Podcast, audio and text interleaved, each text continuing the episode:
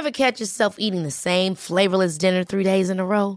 Dreaming of something better? Well, HelloFresh is your guilt-free dream come true, baby. It's me, Keke Palmer.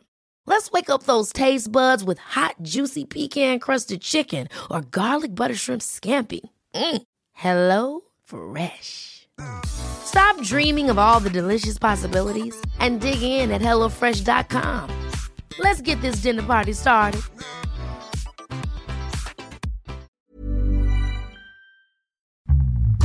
Shares for Beginners. Phil Muscatello and FinPods are authorized reps of Money Sherpa. The information in this podcast is general in nature and doesn't take into account your personal situation. And we have a war in Ukraine now. We had a war in Vietnam in the 70s. And we had supply chain disruptions. We had an energy embargo back in the 1970s. We have an energy embargo today, self-imposed this time. So there are very striking similarities in this inflation cycle to what we experienced in the 70s. But I think this inflation cycle has the potential to be much worse for one significant reason. The debt levels that we have globally at 350% of GDP today are 3.5 times what they were in the 1970s at 100% of GDP. G'day and welcome back to Shares for Beginners. I'm Phil Muscatello. What is sustainable mining? How can precious metals be used in a portfolio to provide protection against inflation? To discuss royalties, the mining industry, and reducing the impact of digging up those metals is David Garofalo. Hello, David. Hi, thank you for having me on. Thanks very much for coming on. David Garofalo is the Chief Executive Officer, President, and Chairman of the Board of Directors of Gold Royalty. David is a globally recognised Chief Executive with over 30 years of experience in creating and growing multi-billion-dollar sustainable mining businesses. So let's get started. Haven't covered precious metals for a while on the podcast, so let's just do a little bit of a revision. What are the main precious metals? Well, we mine or have royalties on mines that have gold and silver principally. We also have a bit of copper as well. I wouldn't consider that a precious metal. It's more of a base metal and one that has a lot of industrial utility, but we have a small amount of exposure to copper as well.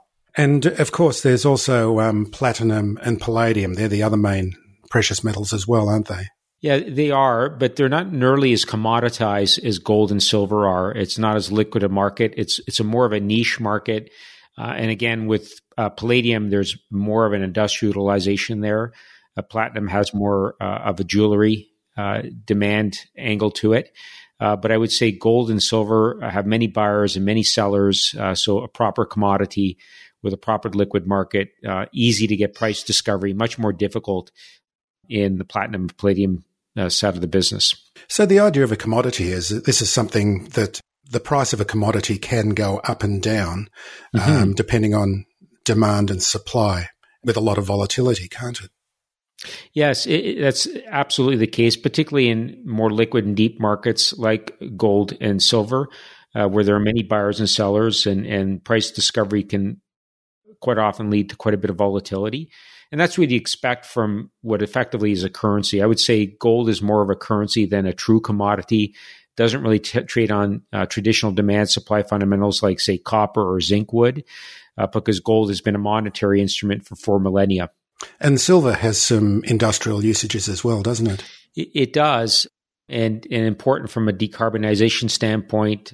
It also has some properties that, deal with cleansing of water, cleaning of water, for example, sanitation. So it does have a lot more industrial utility than gold does. Gold is more of a monetary instrument. But that being said, silver tends to trade in tandem with gold. There's a relationship, a correlation over the long run. Typically, there's a relationship in terms of the gold to silver price ratio. In a bull market for precious metals, it tends to narrow to, say, 40-1 between the gold and silver price in terms of the ratio between them. In a more bearish market, it might widen to 80-1. And we've gone through a fairly bearish cycle for precious metals over the last several years, but that's starting to turn around. So silver has the potential to outperform in a rising gold price environment as that ratio tends to narrow. There are some traders, aren't there, that use that ratio between the gold and silver price to find entry and exit points for silver especially, don't they? Yeah, it's almost a form of arbitrage, if you will, where they're trying to guess, the narrowing of that range or the timing of the narrowing of that range. And it tends to provide more torque to precious metals up and down. So it's much more volatile for silver than it would be for gold typically because of that play of that ratio and the arbitrage related there too. So you refer to gold as being a store of value, and it's one of those cliches we hear in the industry is that gold has been a store of value for thousands of years. So it's the only precious metal that really has a value in and of itself, doesn't it? Yeah, and that's certainly been the case for many millennia because gold can't be printed, unlike many fiat currencies. And if you think about it, you could go to any country in the world and talk to almost anybody on earth, and they would understand the intrinsic value of gold. They would accept it as a means of barter. That's certainly not the case for every fiat currency. There are many currencies simply that you can't use. Even our Canadian currency, I'm in Canada, and there are many countries where they would look at me funny if I tried to use that as a means of exchange. That, you know, that's certainly not the case with the US dollar, but you know, as the Chinese are demonstrating, they're trying to actively destabilize the US dollar as a reserve currency. And what that tells you is really since the beginning of time, every fiat currency ever created by man has ultimately failed because the temptation is just too great to debase the value of that currency, which is certainly what's happening in the current economic environment. And the debasement of the currency is really to do with the money printing that we've seen over the last few years. And actually for a long time, governments just tend to keep on spending more money, and that debases or reduces the value of the currency, doesn't it? Yeah, it destroys purchasing power. If you're printing more of that money, it'll debase the currency. It'll become more common. And if you look at what's happened since the US dollar was decoupled from the gold standard in the early 1970s, the US dollar has lost about 90% of its purchasing power. So that debasement really has eaten away its savings. And is that a function of inflation, that debasement? Well, it's a function of money printing, which drives inflation. And the reason that the US dollar was decoupled from the gold standard in the early 1970s is Richard Nixon was trying to fund a war in Vietnam. And really what's happened since the great financial crisis is very, very similar to that. There's been a decoupling of fiat currency from any intrinsic value, any backing, physical backing whatsoever, to deal with a financial contagion, which has now reared its ugly head again after many years of excess of monetary expansion, 15 years of monetary expansion since the great financial crisis, not just in the US, but on a global coordinated basis across the world. Every central bank has been competing to debase their currency to preserve their export markets and really kick the can down the road in terms of dealing with the fundamental issues in our financial system.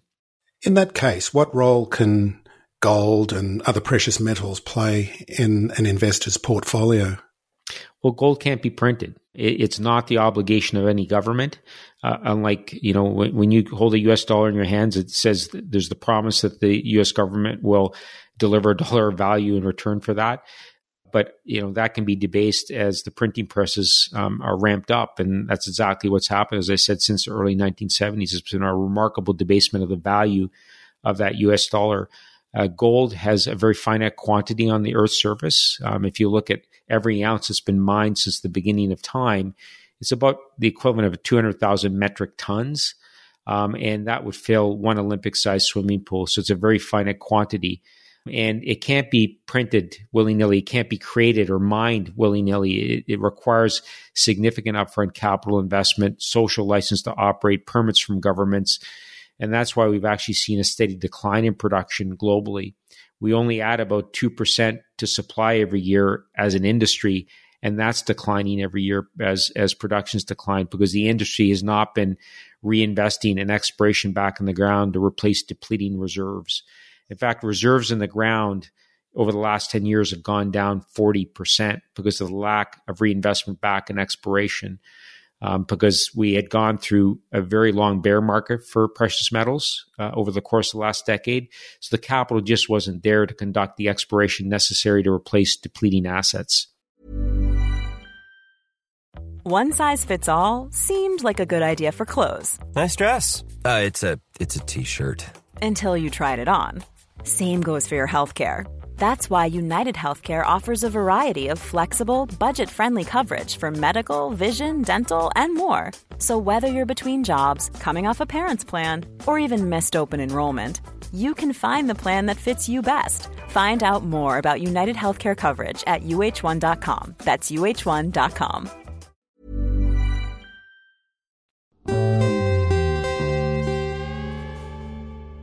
So investors don't need to just buy physical gold. You don't have to have a safe and put your gold bars into that safe, do you?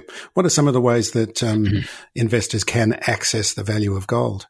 You're right. Physical is definitely a way to do it. And I think everybody should have some physical gold in their portfolio. I certainly do. And I do store it in my safety deposit box. And I think it's a very, very viable way to invest in gold. But of course, what that doesn't provide you is much leverage as you might realize, say, in owning a mining equity, a gold equity. And, you know, for example, if gold price went up 10%, and presumably the margins at the mine should go up disproportionately higher in a stable cost environment. But unfortunately, we're not in a stable cost environment. We're in a very inflationary environment, unlike anything we've seen since the 1970s.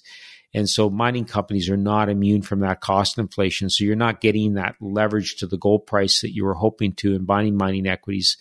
That's why I think it's instructive that after 33 years of building and operating mines, I've now run a royalty vehicle. I really believe in the bull case scenario for gold, but I wanted to participate in the gold price rally and get that leverage without exposing myself to inflation at the mine site. And really, a royalty company provides that top line exposure while insulating you from the underlying operating costs at a mine.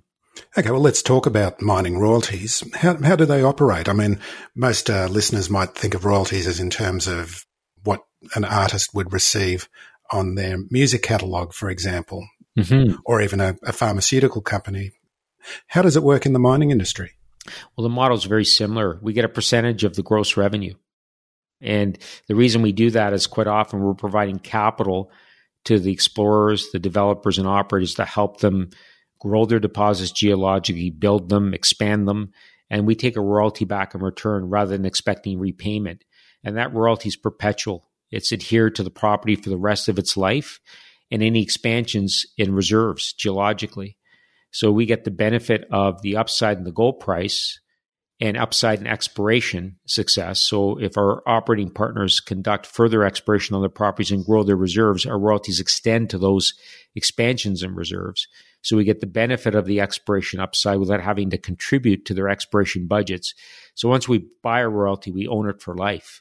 In the case of Gold Royalty, for example, my company, we own 216 royalties across the Americas, and they're completely bought and paid for. We never have to put another dime into them.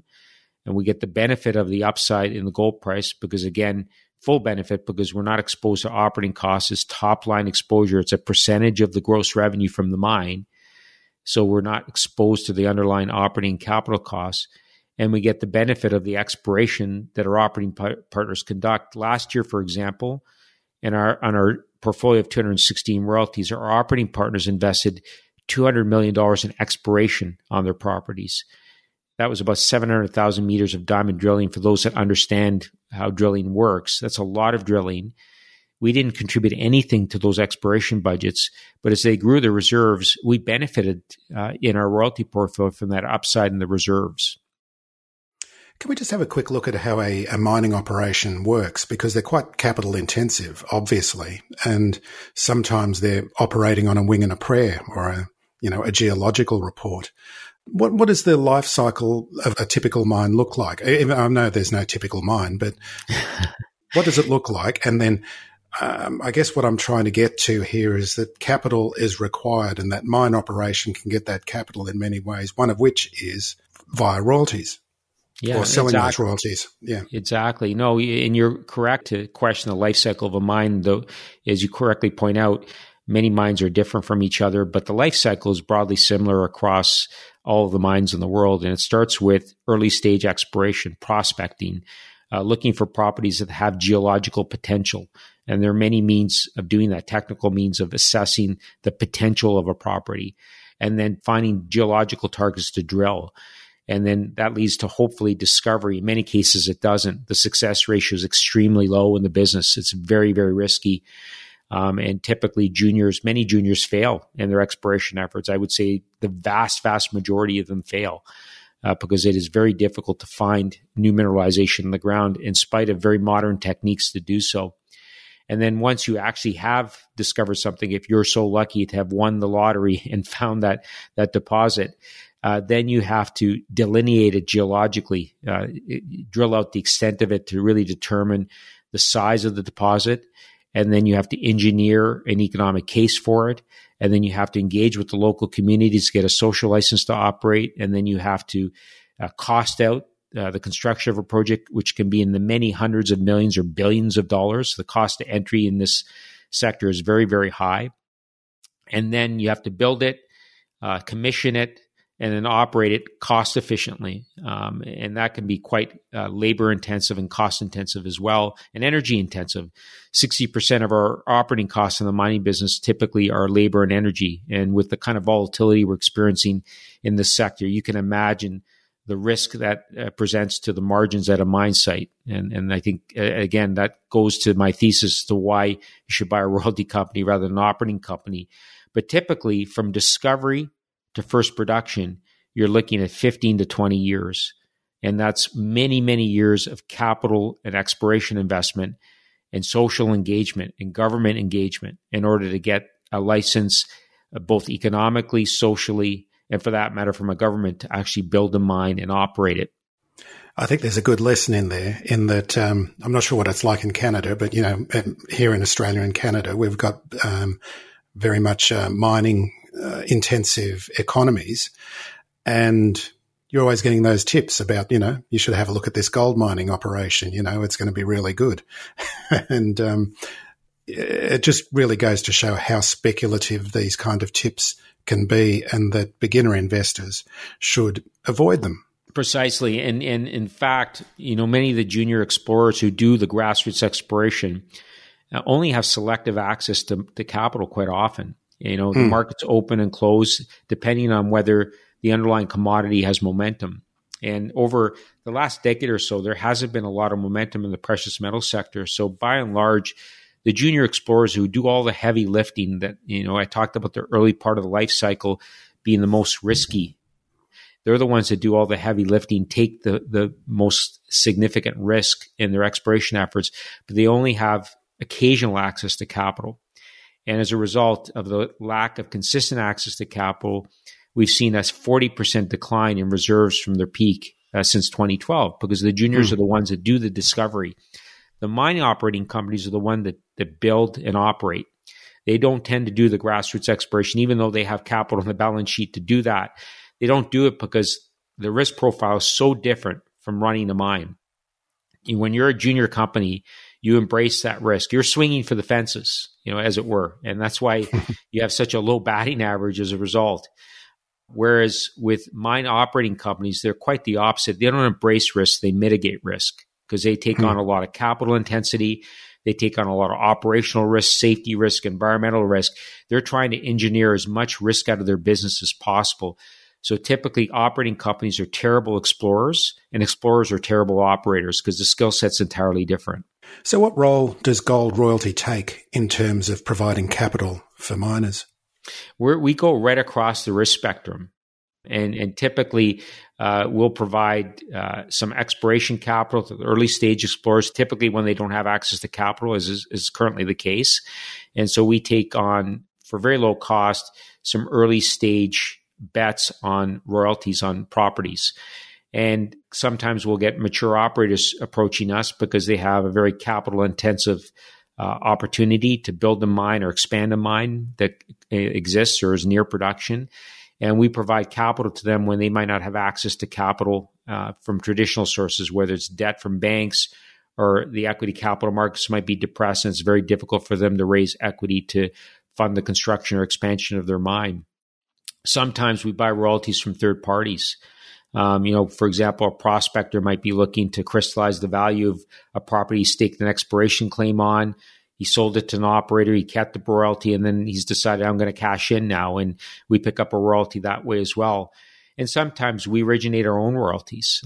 We have a small team in some of the best jurisdictions, Nevada, Quebec, and Ontario, and all they do is stake exploration claims around existing mines, wait for the neighbors to knock on the door and say, my deposit's trending into your property. Can I buy your property? And we say, great, you can buy it, but we want a royalty back in return. And really? That's a very cost-effective way to generate royalties because it just requires our sweat equity. And fortunately, with 400 years of collective experience within our board of management, we have the expertise to do just that.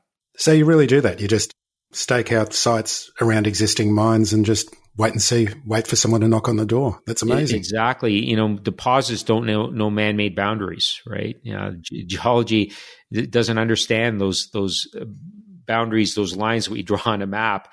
And so if we're selective enough about where we stake these exploration claims, and it's not very costly to do so, nor to maintain those claims, we can be very patient.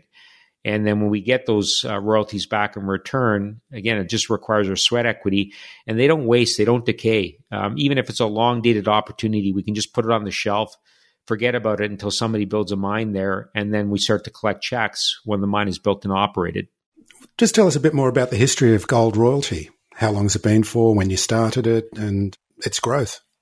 Well, we started it privately back in 2020, so about 2.5 years ago, initially with a collection of 18 royalties on the development stage assets of our former parent company, Gold Mining Inc. So we were royalties on their 18 development stage gold assets in the Americas, which collectively had about 32 million ounces of gold equivalent resource across their property. So very significant mineral endowment. And having written those 18 royalties, we then IPO'd the company in March of 2021, raised $90 million US, acquired a currency that we could then use to roll up some of our competitors. And we bought 3 peer companies over the course of 2021 and grew our royalty portfolio from 18 royalties to over 200 royalties as a result of that M&A activity. It created scale quickly, and it made us relevant in the royalty space very quickly, but also gave us a growth profile on the revenue side that's peer leading. We have 60% compounded annual growth in our revenue over the next several years, right through to the end of the decade. And that allowed us to actually introduce a dividend 10 months after our IPO. We pay now about a 1.9% yield. And with that revenue growth that we have and the fact that we have very flat costs, we only have 8 full-time equivalent employees, and we could run a business 10 times the size with the same number of employees, given the simplicity of our business. That means that every incremental dollar of revenue falls right to the bottom line and increases the potential for us to grow our dividend over time. I was going to ask about the dividend. And so obviously this is a big part of the plan for investors, is to provide a dividend for them. Yeah, it is. You know, at the end of the day, our business is a collection of annuities. You know, we have annuities on mines that will pay for, we think, many, many decades. And that means that we have an annuity that we can share with our shareholders through a dividend. And so we introduced a dividend program quite quickly, just given, again, how quickly we were able to scale our business up, given the depth of expertise we have within our business. That's given us an advantage, given the seniority of our mining team, our board, in terms of accessing opportunities and very quickly executing upon them. I know one of the larger players in this space is a company called Wheaton Precious Metals. Is that correct? It is. What's the kind of comparison there between the companies? The landscape in the royalty space looks somewhat like this. There's 3 big players in the space: large caps, Franco Nevada, Wheaton Precious Metals, and Royal Gold. And they're trading, $20 to $30 billion market cap, 2 to 3 times the net asset value of their underlying business. So very, very rich multiples, and richly deserved. They're large companies, mega caps with great portfolios, pay dividends, really blue chip companies. And then there's a collection of smaller cap players like Gold Royalty that are starting to capture the imagination of the market, but trade at significant discounts to the seniors in the space. What's absent in the sector is a mid-tier company that's big enough to matter to institutional investors, but still small enough to grow, because the challenge that the Francos and the Wheatons and the Royal Golds have at their scale is their inability to grow meaningfully. They're just too big. It's hard to imagine them going up 5 or 10-fold, even in a rising gold price environment. Whereas the small players that still have scale and have relevance, given the quality of the portfolio, that provides them an opportunity to grow many-fold as the gold price appreciates, and we realize some of the value of our vast and underlying portfolio. David, you led the largest merger in gold mining history. Tell us about that. Yeah, I ran Goldcorp before I took over Gold Royalty, which was one of the biggest producers in the world, based here in Vancouver. And we merged it with Newmont back in 2019 to create the world's biggest gold company by market cap and by production. And really that cannibalization in the sector, it continues to this day. 4 short years after that merger, Newmont has proposed to take over Newcrest, another mega merger. It actually would eclipse the size of the merger that we created back in 2019. And it's happening only 4 short years later because of the downward trajectory in reserves that I was talking about earlier on. It's down 40% as an industry from their peak in 2012. And because of the lack of investment and exploration in the ground, the industry just has to basically cannibalize itself in order to sustain the existing businesses. So that M&A activity will have to continue just out of existential necessity for some of the bigger companies in the sector. But it doesn't really create value because it doesn't find ounces in the ground. It just sustains really, really big businesses. And what we're doing actually creates value because we're putting money in the ground to help find new deposits, expand existing ones, and build new ones, and taking a royalty back in return and enjoying that upside in their exploration success of our operating partners, the upside in the gold price, while again protecting you from cost inflation. So what's your view of the future for the demand for precious metals? Well, I think it's quite robust. And the big drivers of that, I think, is the inflationary cycle we find ourselves in now. And there are many parallels to this inflation cycle to the one we experienced in the 1970s. As I said, the US dollar was decoupled from the gold standard in the early 1970s to fund a war in Vietnam. Similarly, the fiat currencies globally were decoupled from any backing as a result of the great financial crisis back in 2008. And that's resulted in a massive monetary expansion, very, very similar to what we had in the 1970s and perhaps more global in scale than it was in the 1970s. And we have a war in Ukraine now. We had a war in Vietnam in the 70s, and we had supply chain disruptions. We had an energy embargo back in the 1970s. We have an energy embargo today, self-imposed this time. Self-imposed, yep. We're not buying Russian products. So there are very striking similarities in this inflation cycle to what we experienced in the 70s. But I think this inflation cycle has the potential to be much worse for one significant reason. The debt levels that we have globally at 350% of GDP today are 3.5 times what they were in the 1970s at 100% of GDP. So as you can imagine, when Paul Volcker assumed the reins of the central bank in the U.S. in the late 1970s, he had a lot more latitude to raise interest rates to tame inflation. And in fact, that's exactly what he did, bringing interest rates to 20% against inflation of 14%. And by the early 1990s, he had slain the dragon, and he brought inflation down to 2%, which we enjoyed for 20 years until the great financial crisis introduced new excesses into the system. And today, central banks can't hope to raise interest rates sufficiently to tame inflation because it would bankrupt governments. In the U.S. alone, debt service has doubled to $1 trillion a year in the last 18 months. If interest rates went up another 200 basis points, it would double again. So today, we're standing at one out of every $7 raised in taxes is going to debt service. That's remarkable and shocking. And you can imagine there's very limited latitude nor appetite for the central banks to really raise interest rates to tame inflation.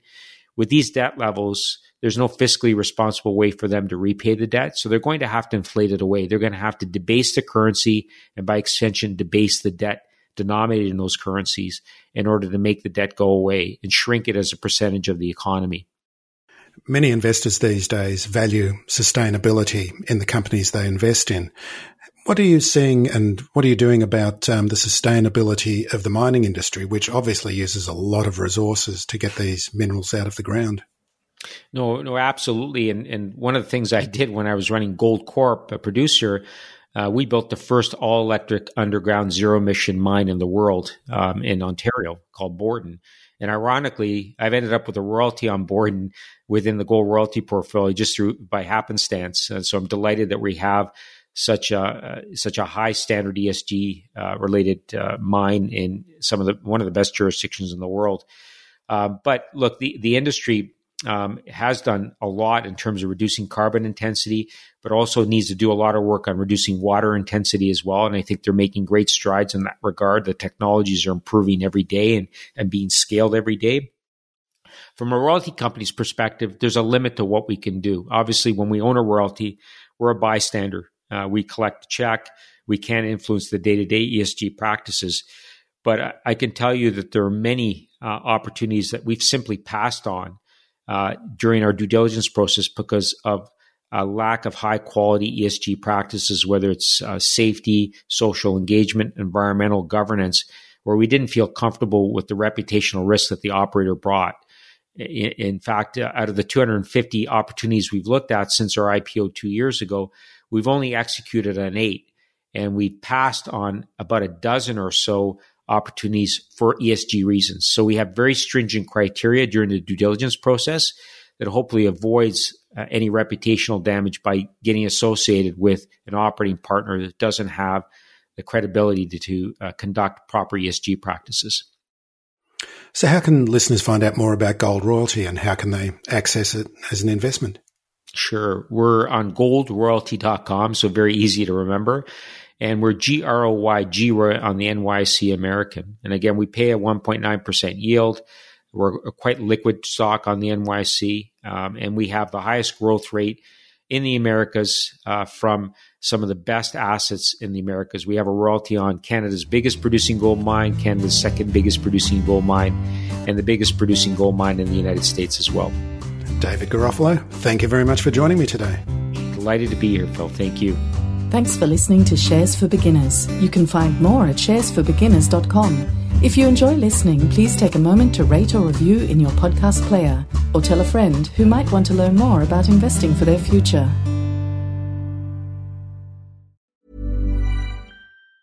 Ever catch yourself eating the same flavorless dinner 3 days in a row? Dreaming of something better? Well, HelloFresh is your guilt-free dream come true, baby. It's me, Keke Palmer. Let's wake up those taste buds with hot, juicy pecan-crusted chicken or garlic butter shrimp scampi. Hello Fresh. Stop dreaming of all the delicious possibilities and dig in at HelloFresh.com. Let's get this dinner party started.